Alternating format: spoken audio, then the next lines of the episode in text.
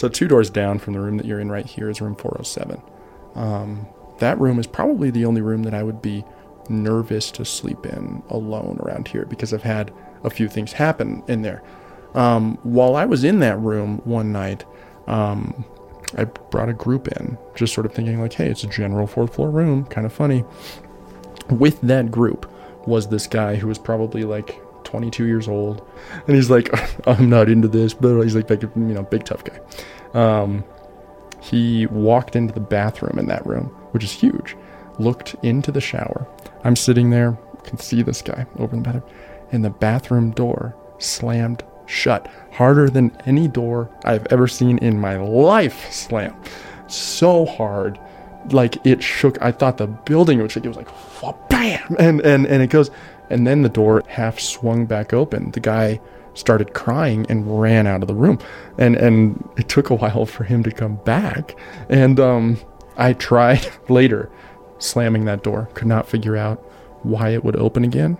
In addition, I walked up to that room once because that was the room that I was supposed to stay in after the investigation. They would give me rooms up here sometimes, and I couldn't get it open.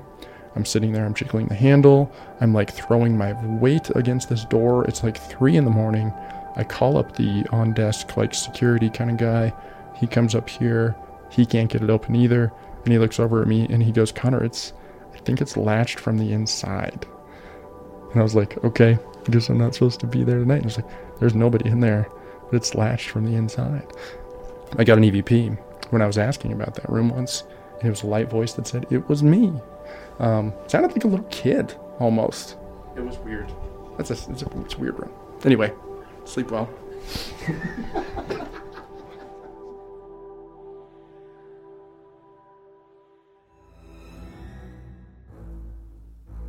I'm Jim Perry, and you are listening to Euphomet, a show about the unknown and our relationship to it. On this edition, I'm at the Stanley Hotel, meeting with two accomplished ghost investigators, learning that at the Stanley, there is always more to the story than meets the eye, ghostly apparition or not.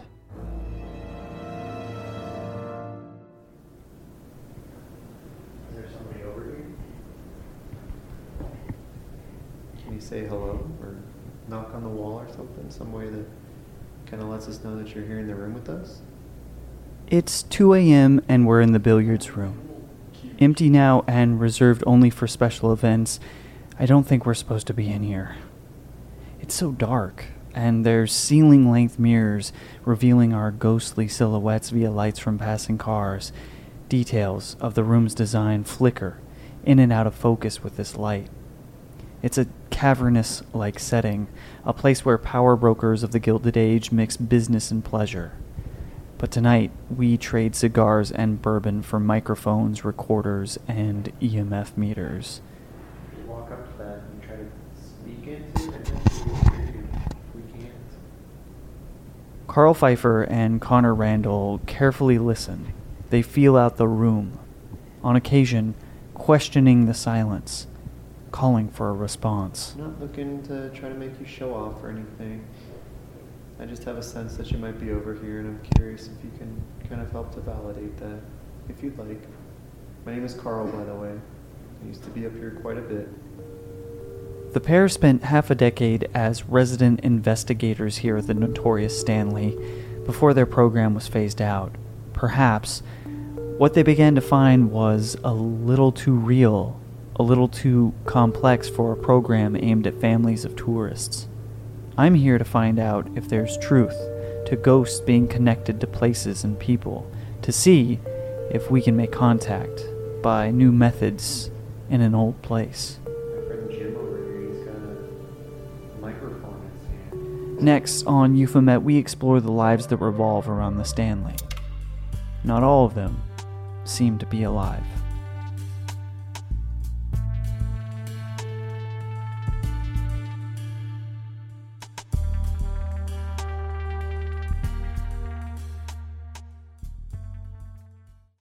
Another day is here, and you're ready for it. What to wear? Check.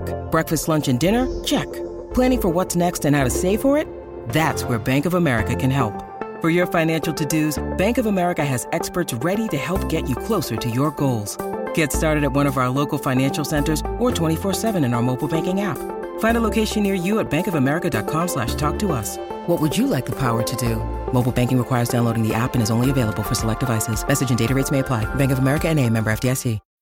When you need mealtime inspiration, it's worth shopping Kroger, where you'll find over 30,000 mouthwatering choices that excite your inner foodie. And no matter what tasty choice you make, you'll enjoy our everyday low prices, plus extra ways to save, like digital coupons worth over $600 each week. You can also save up to $1 off per gallon at the pump with fuel points. More savings and more inspiring flavors make shopping Kroger worth it every time. Kroger, fresh for everyone. Fuel restrictions apply. These are the uh, the tools of the trade that we came to know and love. We're in my room on the fourth floor of the Stanley, and the top of my bed is covered with tools of the trade.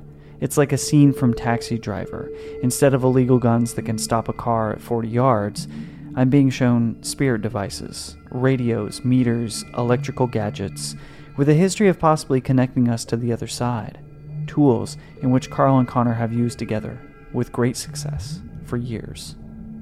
We had a really unique opportunity investigating the same place for, I mean, paraphrasing, but essentially four years straight. Um, a little bit longer, I guess, if you add it all up. But we uh, we go through and we got to realize what works best for us and what doesn't. Um, we got to learn what provides false positives, which, if we were a little less moral, we would use only that stuff because we're trying, in a weird way, to also be entertainers for these guests. You go through and you sort of realize what starts to work best for Argos and what they like. And so this is really what we narrowed down everything to. I got this recorder um, like 10 years ago today because this was the gift that like that we I got the first night I came up to the Stanley. So really cool. is this an anniversary of some sort? So I'm a I'm a two-time heart transplant recipient, and July 18th was the um, was the day that I received my second heart transplant. I have a three tattooed on my wrist because I've had three hearts. Um, the one I was born with, and then those two donor hearts. I started watching Ghost Hunters when I was in the hospital for waiting for the transplant. My first time coming here, I was 10 years old. It was for a children's hospital fundraiser. I was down in the basement of the concert hall. I was so scared. I was very nervous down there. And I saw a door lock by itself. I saw the latch go. And that was my first paranormal experience in a lot of ways. So, so you used to come here quite a bit with your family? Yeah, yeah. Mm-hmm. What's What's cool is that it would be on like this night. Like we would come up here on the transplant anniversary night. It's like Connor wants to go like it goes. Cool. You know, when I'm 14, 15, 16, 17. That's what we did. That's what we did. Yeah. It's cool. It's a whole family affair in that regard. So, feels cool to wander around here on this night, knowing what I know now. Yeah. Yeah, that's pretty special. So this is like the return of Heart Day. Yeah, it really is. Yeah, it really is. It's cool. I don't I I didn't know at the time, but it seems like in a real way I don't know at any given moment. Um, but it, with the paranormal, it seems like in a real way, when one door closes, another tends to open. You don't always see that super quickly. It seems to be on its own time frame, but it seems to happen. My first experience with that was after I was done with my time on Ghost Hunters, which I mean, what do you do with that? Like you you've you've learned from some of the most iconic researchers about good technical investigation. Uh, I sat in dark rooms for hours with nothing happening. You think of the most creative EVP questions after two hours in a dark room with no activity. On a whim, my one of my buddies from the show, Chris McCune, came out to Colorado and to visit for a couple days, and we said, "Let's. I got to take you to the Stanley. I've never visited the Stanley, and I've lived here for like 20 years, but you got to go." the the building is alive. The there's so much there's a flurry of energy through here, um, because it's a, it's a tourist trap. I mean, let's be honest. It's the shining hotel. There's thousands of people who walk through here every week putting, oh my gosh, this spookiness into it. It's also offset because there's other people who are um, come to laugh it off. It's a happy town. It's it's a happy energy, and I have always sort of felt that way in this general building. Um, I've slept in every famous haunted room multiple times, but it's the concert hall that was our spot that we focused most of our work. We would come up here most nights, we would, but we focused in the concert hall because we could close it off. And that building would feel dead or alive, but because of ghosts.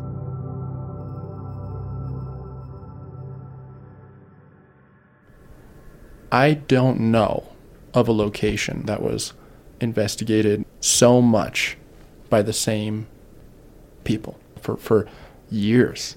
But it never really became, it's funny, our little like intro tour would become a monotonous part of the job. But the investigation itself was always exciting. And then as the spirits started to come through, we started to to become friends with them. And then sometimes we'd walk in and it would be like, okay, I don't know who this is. Or sometimes you would walk in and you would say, hey, hey, Lucy, what's up? It's good to see you tonight. You know, they had a very strange schedule that they kept, but there were three regulars and other random spirits that came through. Lucy was the spirit of a young woman, late teens, early 20s, in the 1970s, late 70s, ran away from home, wound up in Estes Park. Uh, she got in the basement, made a little home for herself there for a short time. When they found her, they kicked her out. She died from exposure in Estes Park. Um, we've since found a very notable lack of any corroboration for that. You'd think something would be written down. So you you guys know? went back and investigated. We went back a couple years later and we're like, let's try to find some Lucy info. There's no death records of anyone dying from exposure in all of Larimer County, which is the county that Estes Park falls in, uh, in the 70s or the 80s. Um, something like that would have been in a newspaper, you know. Some some stories go with Lucy that she actually was accidentally boarded up and locked inside and died inside the property. That would be in a newspaper. That was not. Um, basically, everything about Lucy's story is there's nothing to corroborate it. So we don't we don't really know where that story came from. Okay. What you're about to hear, this is from a recorder that was left alone upstairs. What you'll hear is you'll hear us talking um, downstairs and packing up some equipment. And then you will hear clear as day, possibly Lucy, say some words.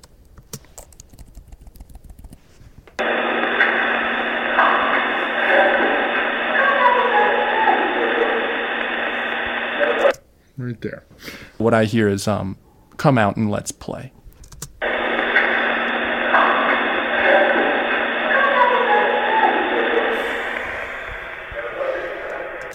It's a fun place. Jesus. Oh my god. Wow.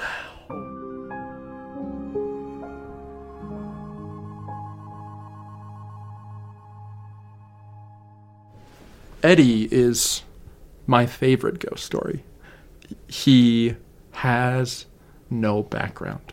We don't know where he came from. He just showed up.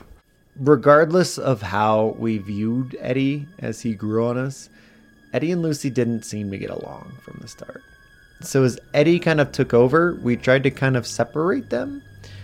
It got to a point where Karl told Lucy to go home with him if she was uncomfortable there. We were standing in the basement of the concert hall one night, and suddenly we were hit with a wall of intense body odor smell. That continued to happen for a period of I would I would say 6 months. It would then sometimes be followed with some object manipulation. Floop. That that recorder just flew off the chair and into the room, or, or this flashlight just jumped up. There's a lot of early object manipulation that I remember. Then the vocalization started to come through, sometimes through EVPs, sometimes out loud, sometimes whispering in somebody's ear, a deep, low voice saying words like stab, choke, blood, kill. And then also Edward, Ed, Ed, choke, blood, kill, stab, murder. Very different from our energies with Lucy there. People would start to get scared. We managed to get kind of the semblance of a story that the love of his life, woman who was dating, cheated on him, came to blows with the other guy. and he got stabbed, drowned on his own blood. And as soon as that story pieces started to come together, we realized like, oh, he's not trying to be aggressive. He's not trying to be negative. He's just trying to tell us like, hey, this is who I am. This is my story. And he would goof around. He he touched four people, five people in the span of about 10 minutes one night in the balcony. And I think the novelty wore off after a little while. And he was like, actually, this isn't so cool. Groups come up here week after week. It's exactly the same. They ask me to do a couple of tricks. They ask me the same questions, you know, because our hands are tied. Like, how much can we really mix it up for each group that's trying to learn about this stuff? But then when he would show up after that initial honeymoon novelty phase with Eddie, he would show up in a more powerful way or a more powerful he would show up visually to people sometimes there would be shadow figures that people would see possibly Eddie. we always sort of thought it might be him but uh, when we started doing our spirit box experiment is what he really took to yeah After the novelty wore off, he was steady. Didn't always come out, didn't expend too much energy, in my opinion. yeah that's But he was there until the end. Okay, so he has a nickname for Karl, which this, this tells a lot about his personality. Um, we would not tell people this, but we would blindly in another room sometimes ask. I would sit there and be like, "Hey Eddie, what do you think of Karl?" And he would over and over and over again say, "Asshole." It was funny. Um, he called me nerd. Yeah, that's right. You were the nerd. Yeah, I got nerd, but Karl got asshole a lot. It's one thing to get a word like that through a device, like, but we knew that it wasn't like actually intended to be like, "Hey, I'm calling you out." Like that was just personality. Like he picked on us, we picked on him a little bit, and it it was always good. He was fine.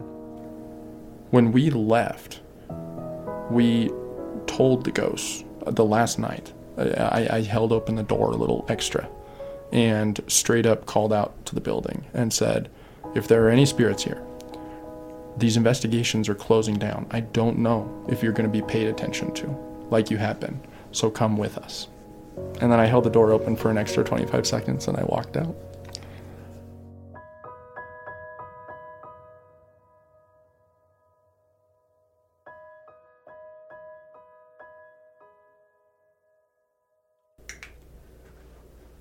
So, The method. let me make sure I've got batteries.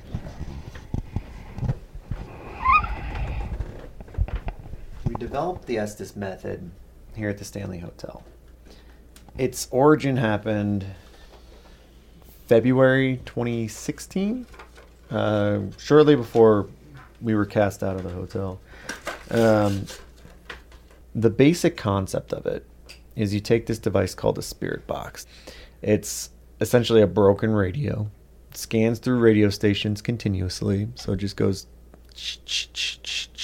station, station, station at high rates of speed. Most people play that through a speaker and they just try to hear bits and pieces that maybe a spirit's trying to talk to them. Um, but it's easy to just kind of expect it, you know, when you get 10 people in a room and someone says, What's your name? Everyone's going to start listening for things that sound like names, especially if they know the spirit's names, like Lucy Eddie Paul. All right, we're going to hear one of those. And so I, I decided to take out that expectation element of it. Let's put on a pair of noise canceling headphones, isolating, wrap around the ears, plug in a spirit box and crank up the volume as loud as it goes. And you can't hear anything that's happening around you. After a couple of tries, we put on a blindfold too, so you don't even see what's going on. And everyone else in the room starts asking questions. And the person just says any coherent things they hear through that.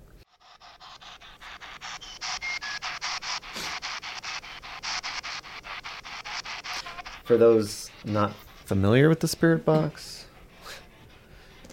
try this out in small doses because it'll give you probably a splitting headache. Eddie, are you here with us? Can you say your name perhaps again if you're here? I know you'll clear way to, to come through and chat with us if you're here. October. Sure. Quantified. Its use.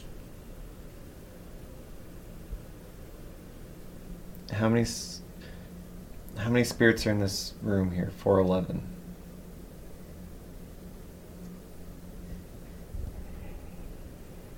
Sure.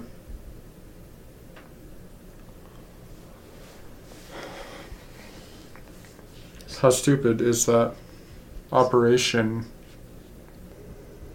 It's been a long time since we've talked. I know we're not in a concert hall. But we figured College. we're close enough that we'd give it a try.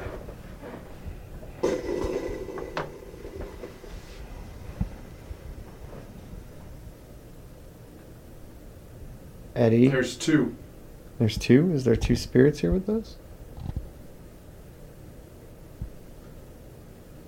Hi, what's up? Hello? Who's here? I'm curious uh, which spirits You have. don't know who's talking. I know. I'm trying to figure that out. Hmm. Jim is. Hey, what's up?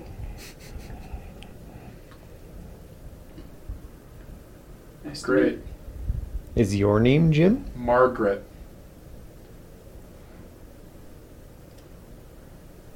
Is your name Margaret? Coming through just one second. No, it's okay. I'm patient. I'm just trying to to guess if any of these things are something you're trying to communicate.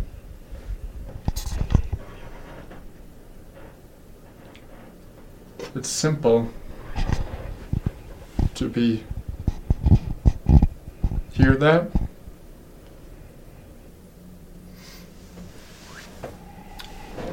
Normally, when I bring Connor out of it, I was walking. tap him on the knee, but he gets like really startled.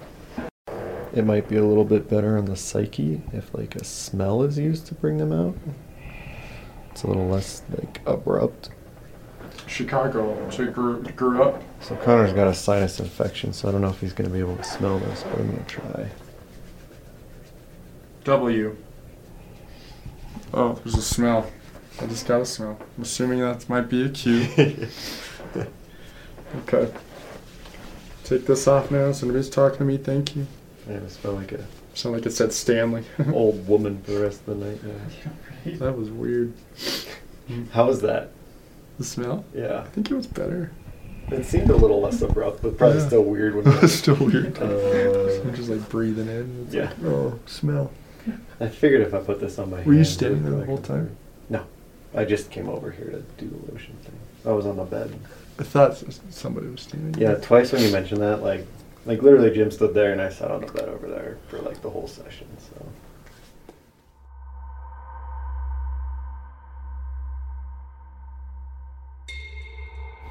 You know, it, it didn't really hit me that direct connection. I've had a couple people tell me like, yeah, you're you're naturally going to be good at it because you have been dead twice, you know? And I have. They freeze you.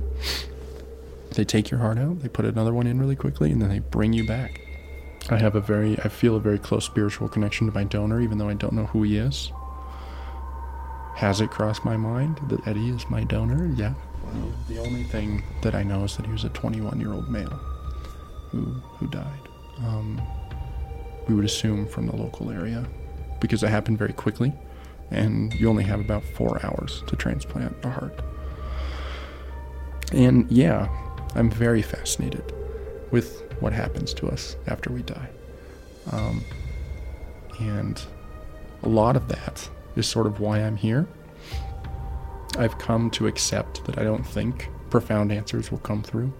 I've come to accept maybe a little bit of that gatekeeper theory. We're not allowed to know too much. But I've had so many experiences, 95% of them in this place, that I know there's something else out there. Um, yeah. Yeah. What else did I say? I, I, I think my donor cellular memory is a thing that people talk about a lot. I don't know what traits I might have taken on from my donor because I was 13 when I got the heart. So puberty, who knows how I would have been different otherwise. But I will say that there is there's a figure like I, I believe I know sort of what he looks like. I've had dreams. I've had sort of these general ideas. Um, and I would be interested in sitting down, talking to a sketch artist, you know, and seeing like what, what these sort of things are. I'm just now getting to a point in my life where I'm like ready to maybe try to figure out a little bit more about who he is. Um, took a while, but I'm, I'm comfortable in a place now, you know. So it's been 13 years and life's great. I feel amazing. Um, I have a little cold, so I don't sound amazing right now. But but it's but life, life's great. Um, so it's it's pretty it's a pretty powerful thing. Yeah. What we say is uh, don't don't take your organs to heaven because heaven knows we need them here. There's too many people on the list who need these things. So it's a it's a lot to handle and a lot that that I didn't ask for, but I know that it's a lot that's sort of like changed me into, into who I am today. Yeah, yeah, absolutely. Here we are on Heart Day, Stanley Hotel, ready to rock. I, it feels like I'm the right person to do these things. So, yeah. Can you just describe that a little bit more? There are really sound scientific principles that cells can quote unquote have memories, that traits from recipients to donor or donors to recipients can can come through where suddenly it's like, oh my gosh, tomatoes are my favorite food. Well, turns out you have the liver of a tomato farmer, you know. There's there's story after story after story of, things like that, of having a very direct connection with somebody who has passed on. There's always the very powerful story um, of heart transplants. I think that's part of the reason that I've been a little bit more tentative to find out more about my donor because it's such such a close thing in terms of all the organs, you know, quote unquote. Not that there are any that are unequal, but it's like, you know, it's it's the heart. It's the heart. So it takes a lot to think about that. And it's weird. It would be like meeting like an adoptive like biological like parent or something like that. Maybe that's the closest I could get to compare it to. I don't know. But uh yeah, I would be interested to talk to other people who don't know their donors, who might have a spiritual connection that we could try and document before they find out, just to see what might pass on, things like that. What do you feel like your reaction would be if, if, you discovered that you had an opportunity that you were communicating? Yeah. I would probably happiness in some ways, where it's like I've been having a long connection with somebody that I've had a long connection with. I just didn't know it. Things kind of come full circle like that.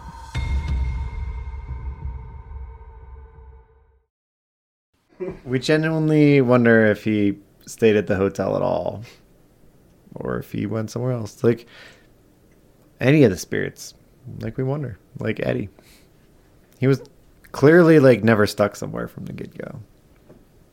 Is he still here at this place, or uh, has he just been taking a little vacation, then came back to Connor and decided to play with him?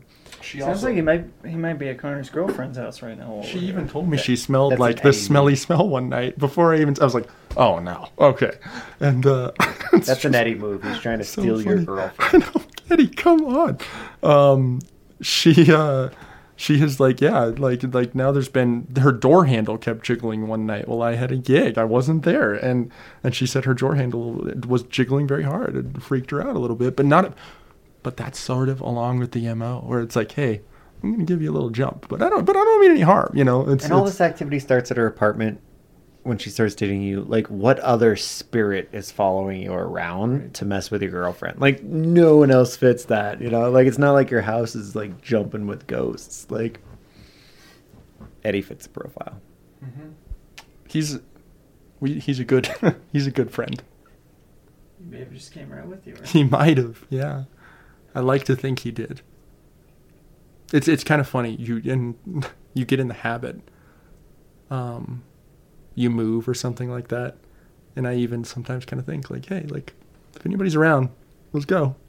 You you want them to be because I've I've never had anything harmful happen in that regard, and I want to continue the research, and so so it seems to me that, that spirits can go other places, and it started at the Stanley, and can hopefully be continued somewhere else, anywhere else. I don't think it really matters where. It's about the ghosts that you have a relationship with.